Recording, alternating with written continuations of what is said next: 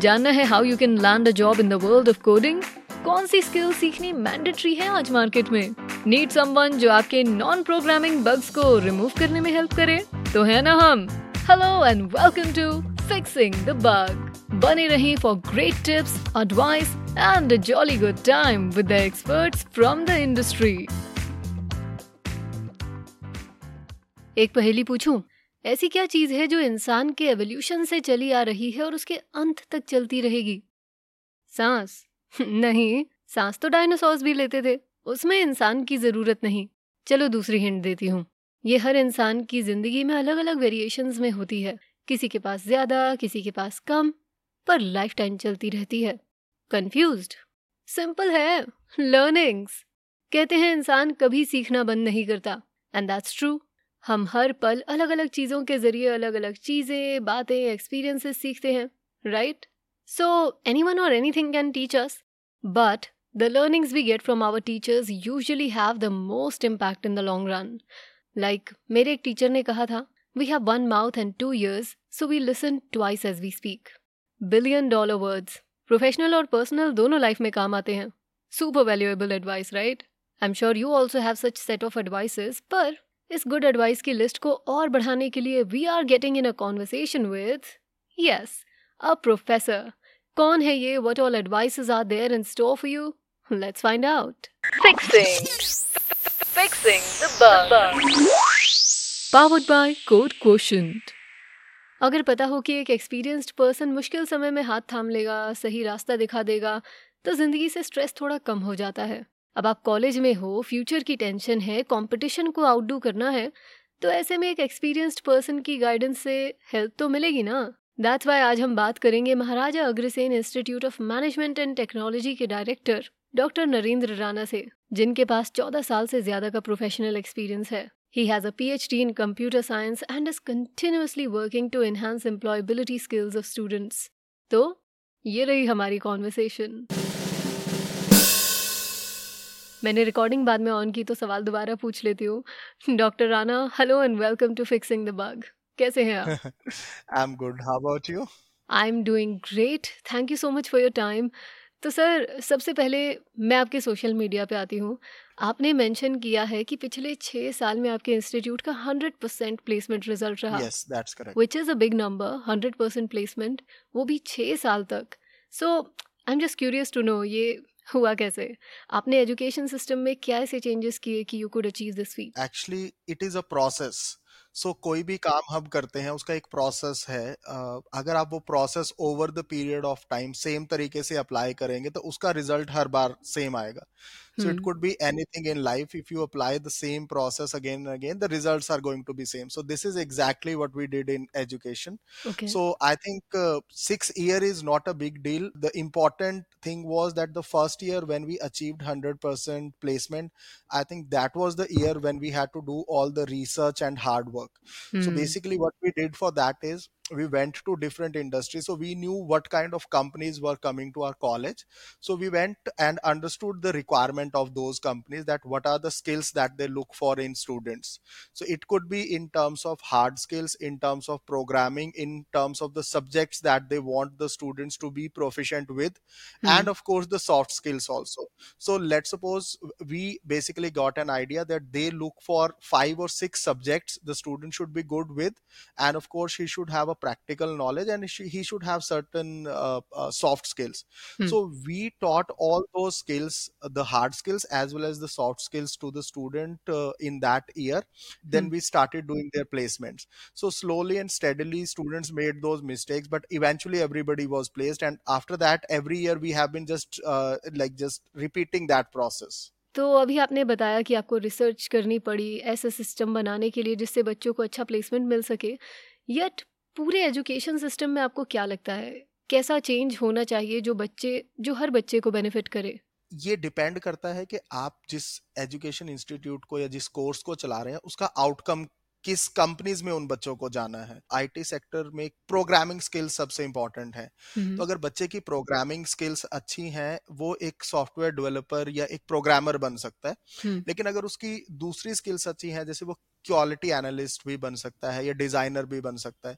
तो कुछ बच्चे हो सकते हैं जो प्रोग्रामिंग में अच्छे नहीं है लेकिन वो आईटी में जाना चाहते हैं लेकिन उनकी डिज़ाइनिंग स्किल्स बहुत अच्छी हैं। सो हम्म। So, हमें सिर्फ़ ये दो कैटेगराइजेशन के किस तरह की जॉब्स हैं और हर जॉब के लिए कौन सी स्किल्स चाहिए और फिर उनका मिक्स एंड मैच कि ये बच्चा इस स्किल के लायक है अगर हम उनको वो स्किल्स सिखा देते हैं तो I think placement is a very easy thing it is it is I think the easiest job in the education system okay तो बच्चा ये खुद से आइडेंटिफाई कैसे कर सकता है कि मैं प्रोग्रामिंग में अच्छा हूँ या डिज़ाइनिंग में? आई थिंक इसमें कॉलेज का बहुत बड़ा रोल है या टीचर्स का बहुत बड़ा रोल होता है क्योंकि जब बच्चा एडमिशन लेता है या प्लस टू के बाद जैसे वो ग्रेजुएशन में अपना डिसीज़न ले रहा होता है तो उसको ये क्लैरिटी नहीं होती। उसको सिर्फ़ ये होता है कि मेरे को एक अच्छी जॉब चाहिए लेकिन वो किस रास्ते से मिलेगी मेरी कैपेबिलिटी किसके लायक है ये बच्चे को नॉर्मली नहीं पता होता। हम्म जैसे हम लोग क्या करते हैं अपने कॉलेज में हम बच्चों का एक उनको प्रोग्रामिंग सिखाते हैं दस दिन के लिए बिफोर गिविंग दम एडमिशन हम एक काइंड ऑफ़ बूट कैंप करते हैं दस दिन के लिए और उनको हम सिखाते हैं कि प्रोग्रामिंग क्या होती है।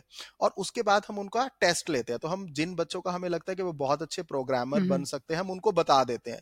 लेकिन तीन कैटेगरी के बच्चे होते हैं। एक तो जो हमें पता है कि ये हंड्रेड परसेंट प्रोग्रामर बन सकते हैं क्योंकि उनके अंदर वो एप्टीट्यूड या वो एबिलिटी है। हम्म। तो उनको हम क्लियरली बता देते हैं कि आपके लिए ये फ़ील्ड बहुत अच्छी रहेगी। दूसरी कैटेगरी होती है एवरेज बच्चे जो शायद थोड़ी मेहनत करेंगे तो कर सकते हैं लेकिन अभी अप टू द मार्क नहीं है। उनको हम वो फीडबैक दे देते हैं। लेकिन थर्ड कैटेगरी भी हम हमेशा आइडेंटिफाई करते हैं कि जो बच्चे हमें लगता है कि वो प्रोग्रामर नहीं बन सकते तो उनको हम दूसरी ऑप्शन देते हैं। सो नॉर्मली जिन लोगों का लॉजिकल माइंड नहीं होता उनका आर्टिस्टिक बहुत अच्छा होता है तो हम उनको फिर डिज़ाइनिंग हम्म। की ट्रेनिंग देते हैं और अगर वो वहाँ पे अच्छा करते हैं तो हम उसके हिसाब से सजेस्ट कर देते हैं। तो बेसिकली हम बच्चे को हर एक ऑप्शन देते हैं उस ऑप्शन के साथ उसको कुछ दिन ट्राई करने की हम्म। फ्रीडम देते हैं उसको सिखाते हैं और उससे वो काम कराते हैं। तो जिस एबिलिटी से वो दस दिन में पिक कर रहा है तो दो साल तीन साल जब वो पढ़ाई करेगा तो उसी एबिलिटी से उसी स्पीड से पिक करेगा हम्म। तो हमें रिज़ल्ट पता होता है कि ये बच्चा किस फ़ील्ड के लिए सबसे अप्रोप्रिएट है। हाँ ये तो है। अगर मैं खुद पे रख के देखूँ कि दस दिन की डिज़ाइनिंग या प्रोग्रामिंग लेके मुझे खुद डिसाइड करना हो किसमें आगे जाना है तो मेरे लिए मुश्किल होगा। हम्म। हम्म बट अगर एक टीचर की गाइडेंस हो साथ तो शायद उससे थोड़ी बात आसान हो जाए। एग्जैक्टली तो आपके इंस्टीट्यूट ने कोड क्वेश्चन के साथ पार्टनरशिप की to improve the education structure ऐसे में लर्नर्स का रिस्पांस कैसा रहा है? How did they accept it बच्चों का रिस्पांस पॉजिटिव था। एक्चुअली अभी हमने कोड क्वेश्चन के साथ जो पार्टनरशिप की है वो हमारा फ़र्स्ट ईयर है। सो एजुकेशन सिस्टम में किसी भी चीज़ को पॉपुलर करने के लिए या उसका रिज़ल्ट देखने के लिए हमें एक साइकिल पूरी चलानी होती है। कोड क्वेश्चन के साथ जो हम्म। दो प्रोग्राम्स हैं एक इंटीग्रेटेड बीसीए हम चला रहे हैं और एक सुपर कोडर है। सो सुपर कोडर प्रोग्राम हमने चलाया है उसमें क्या था कि हमारे हम्म। बच्चे ऑलरेडी रेडी थे। कोड क्वेश्चन ने उनको असेस किया और उनके लेवल के हिसाब से उन बच्चों को किस कंपनीज़ में भेजा। सो हम्म। हमारे दो बीसीए के बच्चे सात लाख के पैकेज पे प्लेस हुए हैं which is a very good achievement क्योंकि मेरे को पता है कि इस रीजन में आज तक कभी कोई उस पैकेज पे नहीं गया। लेकिन वो बच्चे हमने अपने तरीके से तैयार किए थे जो दूसरा हमारा प्रोग्राम है इंटीग्रेटेड डिग्री उसमें कोड क्वेश्चन फ़र्स्ट ईयर से इन्वॉल्व होके जो ब्राइट बच्चे होंगे उनको फ़र्स्ट ईयर से गाइड करेगा। यानी कि अभी उन्होंने सिर्फ़ जज किया था लेकिन इंटीग्रेटेड हम्म। प्रोग्राम में वो तैयार भी बच्चे को करेंगे और वो इस लायक उसको दो साल में बना देंगे कि जब फिफ्थ सेमेस्टर में बीसीए के बच्चे की प्लेसमेंट हो तो वो एवरेज हम्म। इस पैकेज पे छह या सात लाख के पैकेज पे जा सके। तो अभी तक ऑफ़ कोर्स बच्चा तो कोई भी ये चाहेगा कि उसको अच्छी कंपनी अच्छा पैकेज मिले तो उस तरह से रिस्पॉन्स अच्छा है।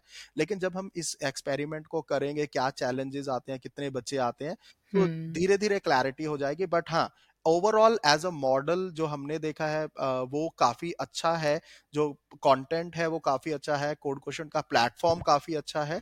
तो ऑफ़ कोर्स जो भी एजुकेशन है उसमें हमें बहुत ज़्यादा मतलब थर्टी फोर्टी फिफ्टी परसेंट का क्वालिटी में इंक्रीमेंट आसानी से मिल जाएगा। ओके सो so, अभी थोड़ी देर पहले हमने बात की कि अगर हम अपनी ओवरऑल स्किल्स इम्प्रूव करें तो जॉब मिलने में आसानी होगी। But according to the IT requirements क्या चीज़ ज़्यादा हाईलाइट होकर आती है?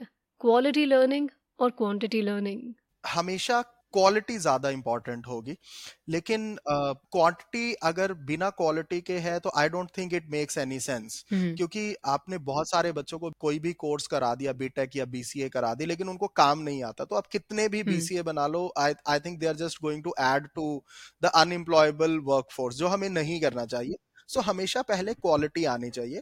एक बार आपने क्वालिटी एस्टेब्लिश कर ली तो हमें उसको स्केल करना चाहिए। सो फॉर एग्ज़ाम्पल मैं आपको बैचेस बता रहा हूँ जो फ़र्स्ट बैच था उसमें शायद पंद्रह ही बच्चे थे तो हमने पंद्रह बच्चों पे बहुत मेहनत करके उनको बहुत अच्छा बनाया था।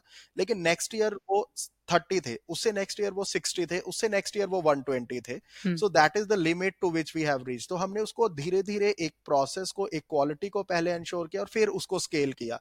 लेकिन आज की डेट में आई थिंक क्वांटिटी भी बहुत इंपॉर्टेंट है क्योंकि पिछले दो साल से जो आईटी में रिक्वायरमेंट्स हैं तो कोई भी एक दो कॉलेज दस कॉलेज उसको मिलके पूरा नहीं कर पा रहे तो क्वालिटी पहले आनी चाहिए और फिर उसको स्केल करना है क्वांटिटी की टर्म्स हम्म मेरे एक टीचर ने मुझे एक बार कहा था कि ऐसा बोला जाता है jack of all trades and master of none पर आज की दुनिया में what's important is jack of all trades but master of one yes तो आई थिंक वो यहाँ पे इम्प्लाई होता है। Exactly exactly. तो अभी हम हार्ड स्किल्स के बाद सॉफ्ट स्किल्स की बात करें तो आपको क्या लगता है कि बच्चों को कौन सी सॉफ्ट स्किल्स पे सबसे ज़्यादा ध्यान देना चाहिए ड्यूरिंग द कॉलेज टाइम ताकि आगे आने वाले टाइम में they can excel so of course बच्चे को ये बेसिक चीज़ें आनी चाहिए क्योंकि इसके हम्म। बिना मेरे को लगता है कि एक वर्क एनवायरनमेंट में काम करना पॉसिबल ही नहीं है क्योंकि आप कभी भी आइसोलेशन में काम नहीं करेंगे तो आपको टीम वर्क आना ही चाहिए। आप दस लोगों की टीम में काम कर रहे हैं तो आपको कम्युनिकेशन अच्छे से आनी ही चाहिए। सो सॉफ्ट स्किल्स तो एक्चुअली बहुत ज़्यादा इंपॉर्टेंट है। और उनके बिना तो हार्ड स्किल्स का भी शायद कोई यूज़ नहीं होगा। तो सॉफ्ट स्किल्स तो बच्चों को इम्प्रूव करनी ही पड़ेंगी। पर आपने अभी जैसे मेंशन किया कि प्रेशर झेलना आना चाहिए तो प्रेशर कैसे झेले बच्चा? प्रेशर बच्चा ऐसे झेलेगा कि उसने अपनी ज़िंदगी में जो सिचुएशंस पहले हैंडल की हैं वो वैसी होनी चाहिए जैसी सिचुएशंस उसको कल को कंपनी में हैंडल करनी होगी। सो फॉर एग्ज़ाम्पल मैं आपको एक अगर प्रोग्रामिंग से ही एग्ज़ाम्पल दूँ तो आईटी कंपनी में एक वर्क प्रेशर क्या होगा?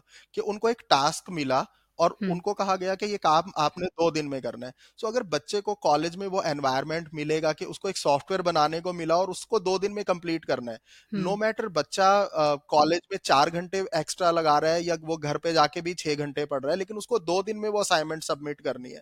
तो वही वर्क प्रेशर कल को कंपनी में एग्जैक्टली exactly वैसा ही होता है तो कोई ज़्यादा डिफरेंस नहीं होता। तो कॉलेजेस को उनको वो एक रियल लाइफ एनवायरमेंट देना चाहिए ताकि उनको ये पता हो कि हमें हर काम टाइम पे कंप्लीट कंप्लीट करना है जो नॉर्मली हम्म। हमारे एजुकेशन सिस्टम में नहीं है कि आज नहीं हुआ तो आप कल कर लेना लेकिन वो नहीं होना चाहिए क्योंकि हम बच्चों को जिस कॉर्पोरेट वर्ल्ड के लिए रेडी कर रहे हैं उसमें कल्चर ऐसा है तो हमें कॉलेज में भी बच्चों को वही कल्चर देना चाहिए तो वो ऑटोमेटिकली उस प्रेशर को हैंडल करना सीख जाएँगे। हम्म। आपकी इस बात से मुझे याद आता है कि हम बचपन में सुनते थे कि अरे टेंथ कर लो फिर लाइफ सेट है फिर टेंथ कर ली तो बोला गया ट्वेल्थ कर लो फिर लाइफ सेट है फिर बोला जाता है कॉलेज कर लो तो लाइफ सेट हो जाएगी।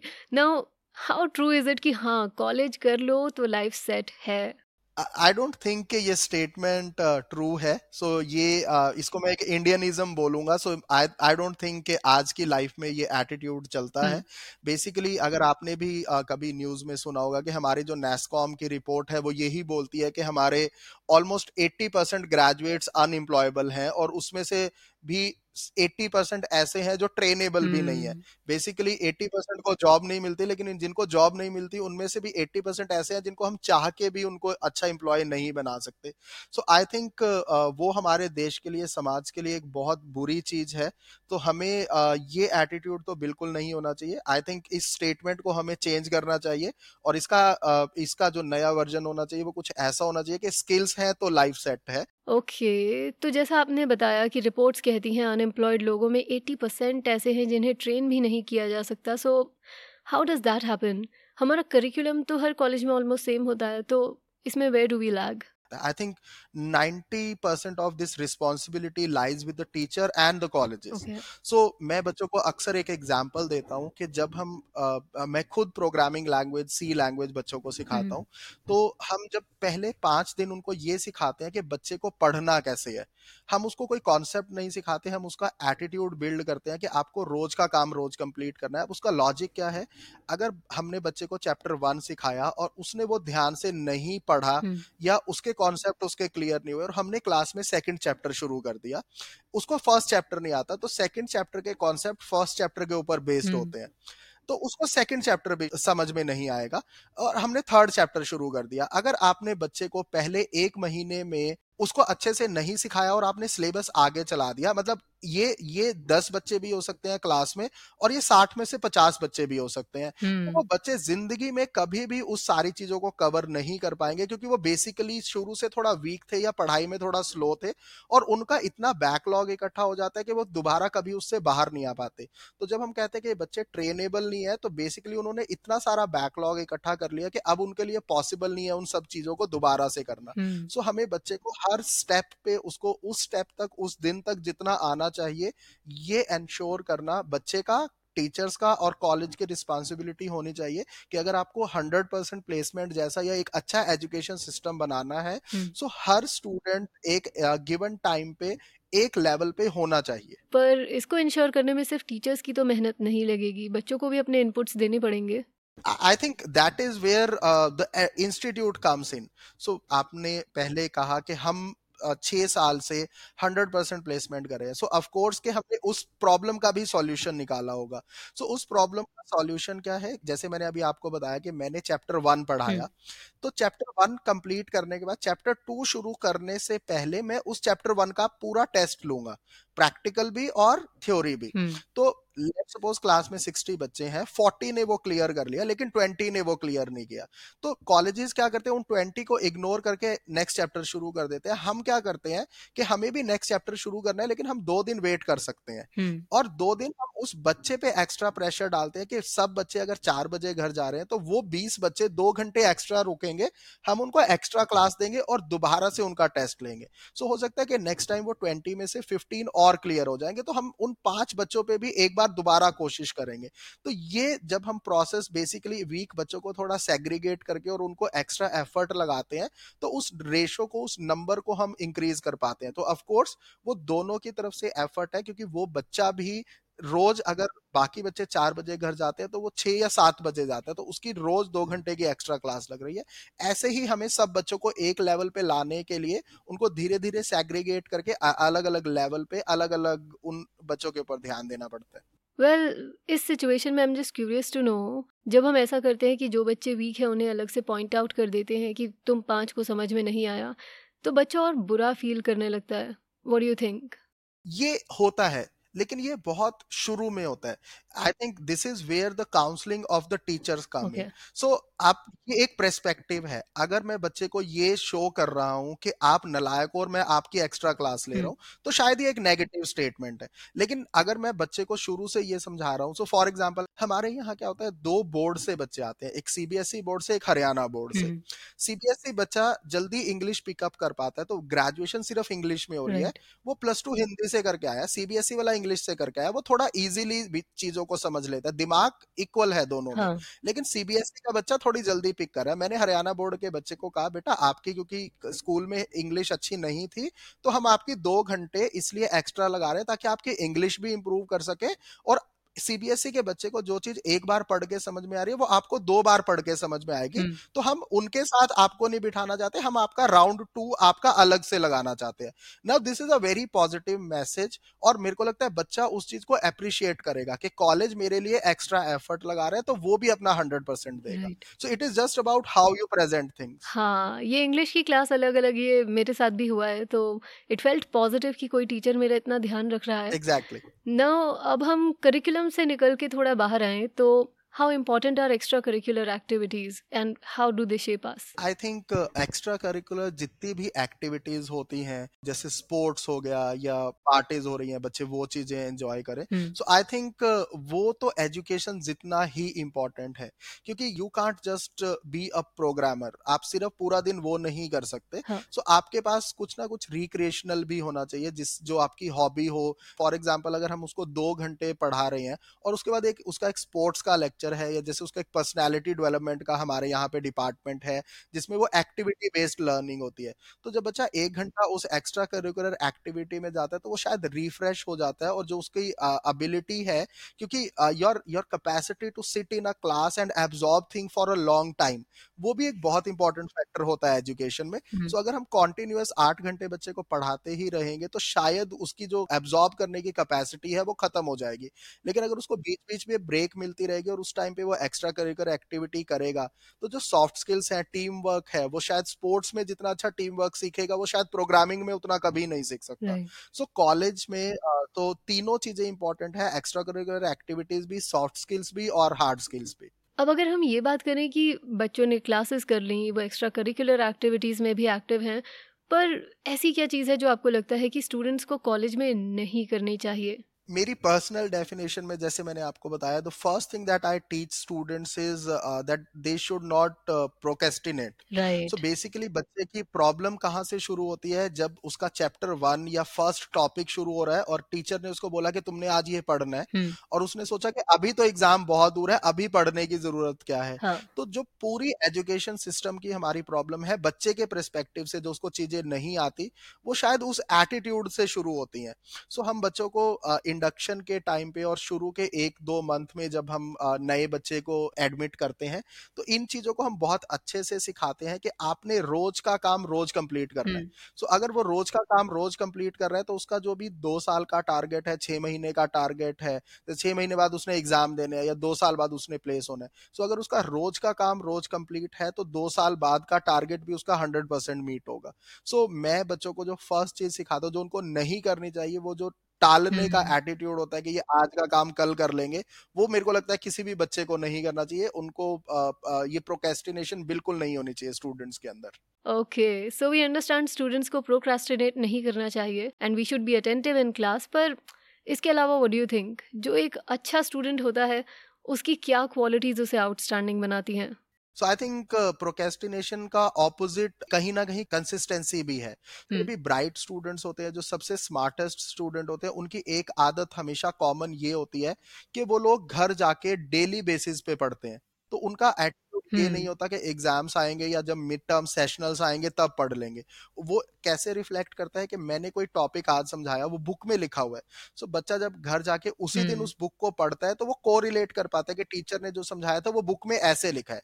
क्योंकि छह बाद जब वो एग्ज़ाम की तैयारी करेगा तो उसको टीचर की बात नहीं याद होगी जो बुक में लिखा है वो वो रिवाइज करेगा। तो वो कनेक्शन एक बार अगर नहीं बनता तो उसकी वजह से बहुत सारी प्रॉब्लम होती है। तो ब्राइटेस्ट स्टूडेंट वही होते हैं जो अपनी रेगुलर स्टडीज़ करते हैं और वो अपना काम हमेशा कंप्लीट रखते हैं अपडेट रहते हैं। तो एग्जैक्टली ऑपोजिट वो बच्चे होते हैं जो क्लास में तो बैठते हैं लेकिन घर जाके नहीं पढ़ाई करते और सिर्फ़ जब टेस्ट आता है या जब एग्ज़ाम आता है तो पढ़ते हैं। तो फिर उनका जो लर्निंग एटीट्यूड होता है वो एग्ज़ाम परस्पेक्टिव से होता है कि इस चीज़ को रट्टा मारो लिखो और पास जाओ। तो वो समझ नहीं पाता। So if there is no understanding आप कभी भी प्रैक्टिकल नहीं कर पाओगे। ओके okay, तो ये तो हो गया हमारा सारा करिकुलम रिलेटेड डिस्कशन अब हम आते हैं जॉब प्रोफ़ाइल पे तो व्हाट डू यू थिंक अगर किसी को अपनी अच्छी वर्क प्रोफ़ाइल बनानी है, उसकी डिग्री और मार्क्स तो उसके कैलिबर की रिफ्लेक्शन है ही, पर प्रोफ़ाइल एनहांस करने की कोई ऐसी टेक्निक जिससे उसको खुद में भी कॉन्फिडेंस आए और वो रिक्रूटर्स को भी दिखा सके कि मैंने ये किया है। जब भी कोई इंटरव्यू होता है, किसी भी फ़ील्ड का हो अगर आपने उस फ़ील्ड के लिए प्रॉपर स्किल्स को एक्वायर किया है तो उसका कुछ आउटपुट होगा उसके कुछ आर्टिफैक्ट्स होंगे जो ये शो कर सकते हैं कि आपको वो सारी स्किल्स आती है।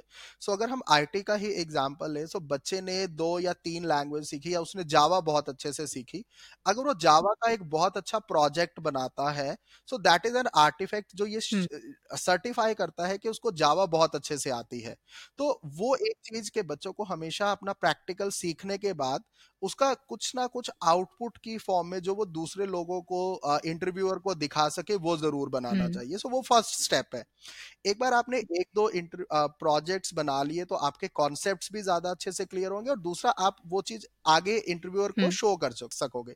अगर उसके बाद बच्चे के पास टाइम है और उसको अच्छे से प्रोग्रामिंग आ गई है so my next suggestion is they should go and do some internship so so, project क्या है? प्रोजेक्ट एक डमी कॉन्सेप्ट है कि मैंने कोई एग्ज़ाम्पल देखा और मैंने उसको बनाने की कोशिश की या फेसबुक को रेप्लीकेट कर लिया या किसी भी वेबसाइट को रेप्लीकेट कर लिया अगर वेब डेवलपमेंट कर रहे हैं। लेकिन इंटर्नशिप एक लाइव काम होगा। आप कंपनी में जाओ और आप उन लोगों को बोलो कि स्टाइपेंड बेस या इवन फ्री में भी अगर आपको कोई कुछ काम देता है जो लाइव है तो वो आपको लर्निंग ज़्यादा देगा। तो बच्चे को एक बार प्रोजेक्ट्स बनाने के बाद इंटर्नशिप में जाना चाहिए क्योंकि इंटर्नशिप उनको एक रियल लाइफ एक्सपीरियंस देगी। और अगर बच्चे के पास उससे भी ज़्यादा अबिलिटी और टाइम है तो उसको इंटर्नशिप के बाद उसको फ्रीलांसिंग कंसल्टेंसी या प्रोजेक्ट्स करने चाहिए। क्योंकि तो उसकी रिस्पॉन्सिबिलिटी हंड्रेड परसेंट प्रोजेक्ट की होगी। तो मेरे को लगता है कि कोई बच्चा अगर ये तीनों स्टेप्स कर लेता है सो ऑफ़ कोर्स इन तीनों का बेस एक अच्छा लर्निंग एनवायरमेंट या एक एक लर्निंग एबिलिटी है। एक बार उसने पूरा काम सीख लिया तो प्रोजेक्ट बनाए प्रोजेक्ट के बाद किसी अच्छी कंपनी में इंटर्नशिप करे। अगर इंटर्नशिप भी उसने अच्छे से कर लिया तो वो एक फ्रीलांसिंग प्रोजेक्ट करे, क्योंकि तो उसको एक प्रोजेक्ट के सारे जितने भी उसमें जो जो करना होता है उन सब चीज़ों के बारे में पता चलेगा। सो आई थिंक अगर कोई इतना कर लेता है तो कोई भी बच्चा अपनी कंपनी मेरे को लगता है चूज़ करके भी उस कंपनी में जा सकता है। नॉट जस्ट कि हम्म। उसको कोई जॉब मिल जाएगी बट वो टारगेट करके कंपनी और प्रोफ़ाइल में भी जा सकता है। Right right. प्लस आज हमारे पास इतने ऑप्शंस हैं। फाइवर जैसे प्लेटफॉर्म्स हैं अपवर्क है फ्रीलांसर है। We can reach out to people internationally and get any project exact it's just that हमारा काम अच्छा होना चाहिए। काम अच्छा होना ये तो है। बट अगर हम देखें तो सब कहते हैं रेज्यूमे अच्छा बनाओ पर्सनालिटी डेवलप करो, खुद को ढंग से प्रेजेंट करो कम्युनिकेशन स्किल्स अच्छी करो. बट कोई नहीं बताता कि अच्छी कम्युनिकेशन स्किल्स क्या हैं और हमें कैसे उन्हें एक्वायर करना चाहिए। So how can we resolve that according to me ये जो चीज़ें होती हैं these are over rated so my point is जैसे मैं अगर आपको अपने इंस्टीट्यूट का एग्ज़ाम्पल दूँ तो we have a department called talent transformation department जो तीन चीज़ें बच्चों को सिखाता है। एक वो उनको बिहेवियरल स्किल्स सिखाता है जिसको हम सॉफ्ट स्किल्स बोल रहे हैं टीम वर्क कैसे करना है stress management and all through activities दूसरी चीज़ वो उनको इंग्लिश हम्म। सिखाता है which is a language training और थर्ड चीज़ वो उनको एम्प्लॉयबिलिटी स्किल्स सिखाते हैं। तो जो भी चीज़ें आपने जिनका नाम लिया so for example resume writing है या ग्रुप डिस्कशन है या मॉक इंटरव्यूज़ है इंटरव्यू प्रेपरेशन है बेसिकली इंट्रोडक्शन कैसे देनी है हम्म। वो सब कुछ एम्प्लॉयबिलिटी स्किल्स वाले मॉड्यूल के अंडर आती है। सो so, ये जो एम्प्लॉयबिलिटी मॉड्यूल है this is just like five percent of their total effort what does resume show resume shows the work that I have done so so, मेरे को अपनी क्वालिफिकेशन hmm. हर किसी को पता है मेरी परसेंटेज कितनी है वो सबको पता है लेकिन अगर मैंने पाँच प्रोजेक्ट्स बनाए उन पाँच प्रोजेक्ट्स को रिज्यूमे में किस जगह hmm. पे रखना है सिर्फ़ रिज्यूमे राइटिंग वहीं तक है so I think it is as simple as this के अगर हम अपने बच्चों को एक फॉर्मेट भी दे दे और उनको बोले कि इस फॉर्मेट में अपना सारा डेटा फिल कर लो लेकिन उनका डेटा स्ट्रॉन्ग है so I think in two hours our resume writing problem is solve for ever so वो दो घंटे ज़रूर चाहिए but it is just a two hour job it is not a two year job same is अगर आपने बच्चे को communication सिखा दी वो एक लॉन्ग टर्म चीज़ है। लेकिन अगर बच्चे की इंग्लिश अच्छी है और आप उसको बोलो कि अपने बारे में बताओ और उसको क्लैरिटी है कि मैंने ये ये प्रोजेक्ट बनाई है मेरी कॉलेज में ये परफॉर्मेंस थी मैंने अपनी ज़िंदगी में ये achievement it is just about telling those thing so उनका एक स्ट्रक्चर है कि एक स्ट्रक्चर्ड वे में बताना चाहिए। So if you teach a student in two hours that how to introduce yourself and you do two three rounds of mock interview with them i think it is sorted so these employability mm-hmm. skills i think are they don't take lot of time. आप एक हफ़्ता पहले भी बच्चे को इन चीज़ों के लिए प्रिपेयर करेंगे so it would be more than enough provided they have that strong base जैसा अभी आपने बोला कि अपने बारे में बताओ ये आई थिंक काफ़ी कंफ्यूजिंग क्वेश्चन होता है। वेल well, मेरे लिए तो आज तक ये कंफ्यूजिंग है तो इसमें व्हाट आर द टिप्स अगर पूछा जाए टेल अस अबाउट योरसेल्फ तो क्या जवाब देना चाहिए? सो so, uh, uh, जब भी बच्चे से इंट्रोडक्शन के बारे में पूछा जाता है तो वो दो चीज़ें होती हैं। One is the past tense another is the future tense so past tense क्या है कि मैंने एक पर्टिकुलर कोर्स चूज़ किया तो मैंने वो कोर्स क्यों चूज़ किया? मतलब आ, आप फैक्ट्स तो बता ही सकते हैं आपने स्कूलिंग कहाँ से की कॉलेज कहाँ से किया वो वो चीज़ें आई डोंट थिंक कंफ्यूजिंग है। लेकिन पास्ट में अगर hmm. आपने आ, कोई लैंग्वेज सीखी है कोई प्रोजेक्ट्स बनाए हैं कोई इंटर्नशिप किया जो भी चीज़ें हमने अभी डिस्कस की अगर आपने वो किया तो आई डोंट थिंक के बच्चे के लिए उनको बताना कुछ मुश्किल होगा क्योंकि उसने किया है ही can very confidently talk about those thing future future is के बच्चे को एक एम क्लियर होना चाहिए। आई थिंक बच्चे जहाँ कंफ्यूज होते हैं वो फ्यूचर टेंस वाले क्वेश्चन पार्ट पे कंफ्यूज होते हैं कि बच्चे को ये क्लैरिटी होनी चाहिए कि मैंने ये कोर्स क्यों किया था और अल्टीमेटली मेरा एम क्या है? या मैं अपने आप को दो साल बाद पाँच साल बाद दस साल बाद कहाँ देखता हूँ? सो आई थिंक वो बच्चे को हमें थोड़ा सा प्रैक्टिस करानी चाहिए या uh, मतलब बच्चों को एक एक्सपोजर ऐसा देना चाहिए कि वो उनका टारगेट लाइफ में क्लियर हो। सो so, वो एक्सपोजर हम्म। हम कैसे दे सकते हैं? उनका थ्रू इंडस्ट्री इंटरेक्शन दे सकते हैं। इन माई एजुकेशन सिस्टम हम क्या करते हैं? हम बच्चे को अपने एक साल सीनियर जो प्लेस हो चुके हैं, दो साल सीनियर चार साल सीनियर पाँच साल सीनियर और दस साल सीनियर हर तरह के बच्चे से मिलाते हैं और उनको बोलते हैं कि आप अपनी स्टोरी बताओ। सो so, वो बच्चे उनसे एक इंस्पिरेशन लेके सो फॉर एग्जांपल हमने एक बच्चे को बुलाया जो आज गूगल में काम कर रहा है और वो 2014 पास आउट था। लेकिन 21 वाले बच्चे ने देखा कि पाँच साल में ये बच्चा यहाँ से लेके गूगल तक पहुँच गया है तो मेरे को भी यही करना है। So if I think if they have those examples in their life if they have those inspirations in their life तो वो शायद वो फ्यूचर टेंस वाला आंसर भी दे सकते हाँ. हैं। तो वो वो interaction industry interaction interaction with the seniors एक इंपॉर्टेंट चीज़ है जिससे वो फ्यूचर को भी अपने एक टारगेट को बहुत अच्छे से पहले से सेट करके रख सकते हैं। Right right. काफ़ी क्लैरिटी मिली इससे मुझे भी। तो अभी आपने बताया कि जो अलुमनाए हैं आप उनसे इंटरेक्शन कराते हैं स्टूडेंट्स की। ना ऐसे में कंप्यूटर इंजीनियर्स के लिए नेटवर्किंग कितनी ज़रूरी है? कहते हैं network is network so how can a student build a good network ये सिर्फ़ स्टूडेंट के लिए नहीं ये तो किसी भी इंसान के लिए ये स्टेटमेंट ट्रू है एंड ऑफ़ कोर्स स्टूडेंट्स के लिए भी ट्रू है। सो so, नेटवर्किंग uh, जो भी हम अभी जैसे एलुमनाई इंटरेक्शन की बात कर रहे थे so basically it is nothing but it is a networking लेकिन ये कि उन लोगों में एक रिलेशन है कि वो बच्चा भी पहले इसी कॉलेज में था तो वो इंटरेक्शन थोड़ा इजी हो जाती है थोड़ी कंफर्टेबल हो जाती है। But as a computer student I think networking really help करती है स्पेशली उन बच्चों को जो बहुत फोकस्ड है। So my point is let suppose मेरे पास कोई बच्चा आता है और वो मेरे को बोलता है कि मेरे को इस एक्स कंपनी में जाना है जो बहुत अच्छी कंपनी भी हो सकती है या कोई भी कंपनी हो सकती है कोई भी काम कर रहा है। सो आई थिंक अगर उसको उसमें जाना है और वो कंपनी हमारे प्लेसमेंट पैनल पे नहीं है। और वो बच्चा उस उस कंपनी के दो लोगों से भी लिंक्डइन पे या फेसबुक पे वो एक कनेक्शन बना लेता है। So I think as a human tendency everybody wants to help और आईटी में तो हर किसी को एम्प्लॉयज़ की ज़रूरत है। सो so, अगर वो नेटवर्किंग अगर बच्चे को अपना फोकस क्लियर होगा और वो नेटवर्क को रेडी रखेगा। सो बेसिकली नेटवर्क बनाने में टाइम लगता है लेकिन नेटवर्क बनाने का फ़ायदा क्या होता है? जिस दिन पे आपको उसकी ज़रूरत है उस दिन आप उसको लीवरेज कर सकते हो। सो so, अगर उसको उस कंपनी में दो साल बाद या एक साल बाद या जब वो लगता है कि उसके लिए रेडी हो गया और उसमें इंटरव्यू देना है सो वो उस अपने कनेक्शन से रिक्वेस्ट करके अपना इंटरव्यू स्केड्यूल करा सकता है। मतलब नॉट ओनली स्टूडेंट्स बट जो भी आ, कोई इंसान प्रोफेशनल लाइफ में है वो अपना नेटवर्क जितना स्ट्रांग रखेगा कल को जब उसको हेल्प की ज़रूरत होगी उसके बाद उतने ही लोग होंगे हेल्प मांगने के लिए। बिल्कुल। वेल well, आपसे बात करके मुझे इतनी क्लैरिटी मिली है आई एम श्योर बाकी सबको भी काफ़ी क्लैरिटी मिल पाएगी। Now as we reaching towards the end तो आपने बताया कैसे रिसर्च के बाद आपके इंस्टीट्यूट ने हंड्रेड परसेंट प्लेसमेंट अचीव की। Now what are the future plans आप आगे और कैसे इम्प्रूव करेंगे? हम इन टर्म्स ऑफ़ स्केल ज़्यादा सोच रहे हैं। So what we what we are thinking is कि जो भी हमने प्रोसेस बनाया वो काफ़ी अच्छा है। No doubt we want to improve so improvement is in terms of packages improvement is in terms of quality of education improvement is also in terms of the kind of companies we are bringing so वो एक factor ज़रूर है improvement का। लेकिन I think in education one thing that we should always remember is that education is a repetitive task तो हम जो कर रहे हैं हमें वही दोबारा दोबारा दोबारा करना पड़ता है। सो so, हम चार पाँच स्टेप्स हैं जो हम करते हैं। तो हम बहुत सारे स्कूल्स में जाके बच्चों को प्रेजेंटेशंस देते हैं कि आपके पास ज़िंदगी में क्या क्या ऑप्शन है और आपको आप किस किस ऑप्शन को ट्राई कर सकते हैं और किस ऑप्शन का क्या फ़ायदा नुकसान है। सो so, हम हमेशा अपना जो पूरा एजुकेशन प्रोसेस है वहाँ से शुरू करते हैं। So and we do it every year so so, वो एक अवेयरनेस है। एक बार वो अवेयरनेस क्रिएट होगी then we try to admit best of the students through an inform decision so inform decision का मतलब क्या है कि जो मैंने अभी आपको एक बूट कैंप के बारे में बताया था तो हम नहीं चाहते कि बच्चे ने सुना कि ये कोर्स अच्छा है और वो वो उस कोर्स में एडमिशन ले ले। हम चाहते हैं कि एडमिशन लेने से पहले वो एक बार उसको आ, मतलब फील करके देखे या एक बार गो थ्रू हो उसमें कि उसको उस फ़ील्ड में करना क्या है। तो अगर उसको दस दिन में वो अच्छा लगा तो उसको दो साल तक वो अच्छा ही लगेगा। लेकिन अगर उसको दस दिन में वो बहुत बुरा लगा तो वो ज़िंदगी भर उसको करने का कोई मतलब नहीं है। So we just want to keep on improving that process also we just want to give that awareness to maximum students आप समझ रहे so, इस बार हो सकता है कि हमने वो सौ बच्चों के साथ किया।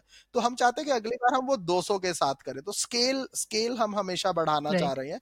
एंड देन ऑफ़ कोर्स जो बच्चे आ जाते हैं we want to give them the best possible education not in terms of hard skills but also soft skill so for example इस बार हमने अगर बच्चों को ओवरऑल क्लास को हम let say on a scale of ten सारे बच्चों को हम एवरेज पाँच तक ले जा पाए थे in terms of their ability to program we want के नेक्स्ट ईयर हम कम से कम 4.5 या 6 जाएँ ताकि धीरे धीरे जो ओवरऑल क्लास की एवरेज एबिलिटी है हार्ड स्किल्स की स्पेशली वो धीरे धीरे इंक्रीज होती रहे। तो वो एक चीज़ हम हमेशा बहुत एफर्ट करते हैं उसके लिए। So scale plus quality and of course finally then we want एक बार बच्चा हमारा रेडी हो जाता है तो हम चाहते हैं कि जितनी बेटर कंपनीज़ हम हर साल ला पाए और बच्चों को जितनी अच्छे पैकेजेस पे अच्छी वर्क कल्चर वाली कंपनीज़ में भेज पाए वो हम कॉन्स्टेंटली इम्प्रूव करते रहते हैं। So just to give you an example last year हमारे कॉलेज के जब हंड्रेड परसेंट प्लेसमेंट थी तो जो बच्चों का एवरेज पैकेज था वो 3.25 के आसपास था।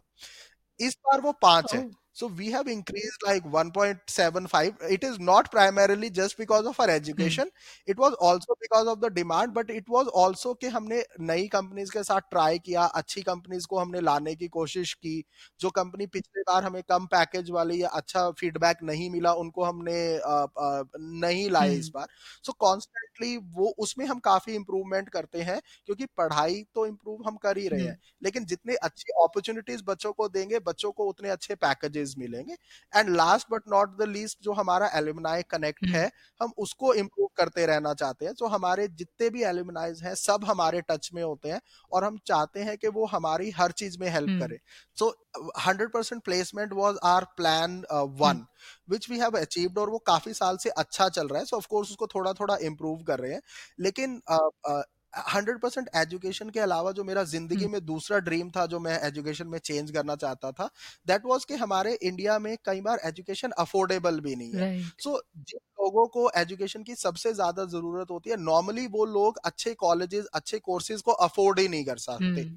So our plan is uh, by 2025 we will make education totally free. So college fees लेगा लेकिन वो उसके पेरेंट्स फ़ीस नहीं देंगे बच्चे को हम साथ साथ एम्प्लॉयबिलिटी देंगे so we are making few models in terms of earn while you learn तो बच्चा काम भी करेगा और वो पढ़ेगा भी लेकिन वो फ़ीस अपनी खुद uh, अपनी इनकम से कॉलेज की फ़ीस देगा।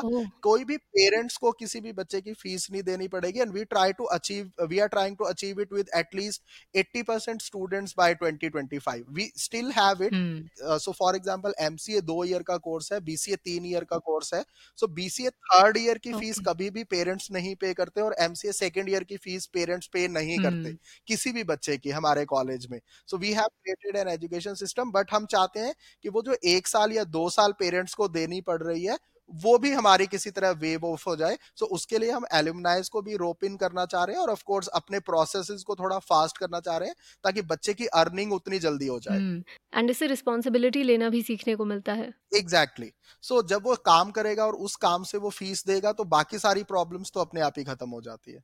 एक सेंस ऑफ़ फ्रीडम भी आती है कि अरे मैंने अपने मम्मी डैडी से पैसे नहीं लिए।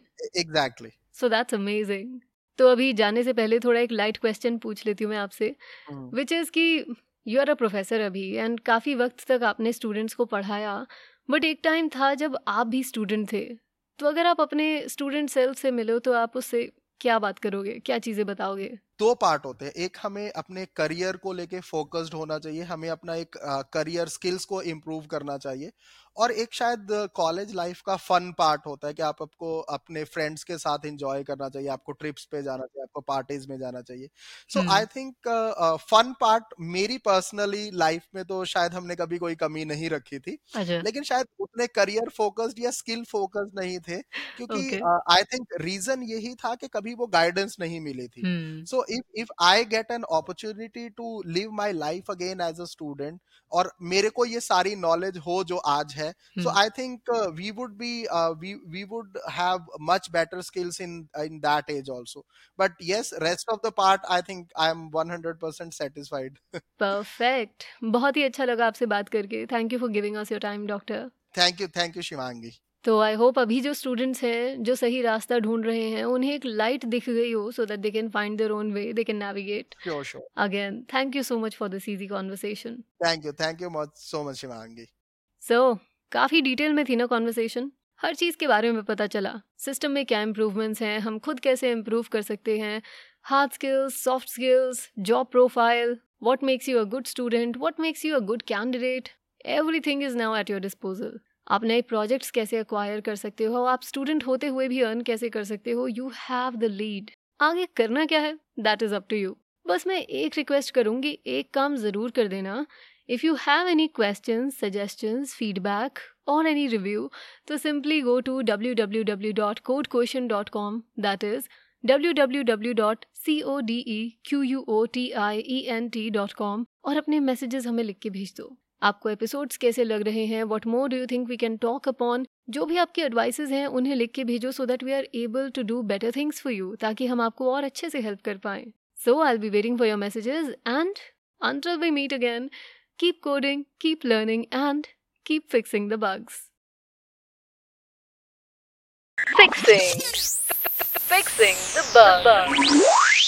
powered by code quotient.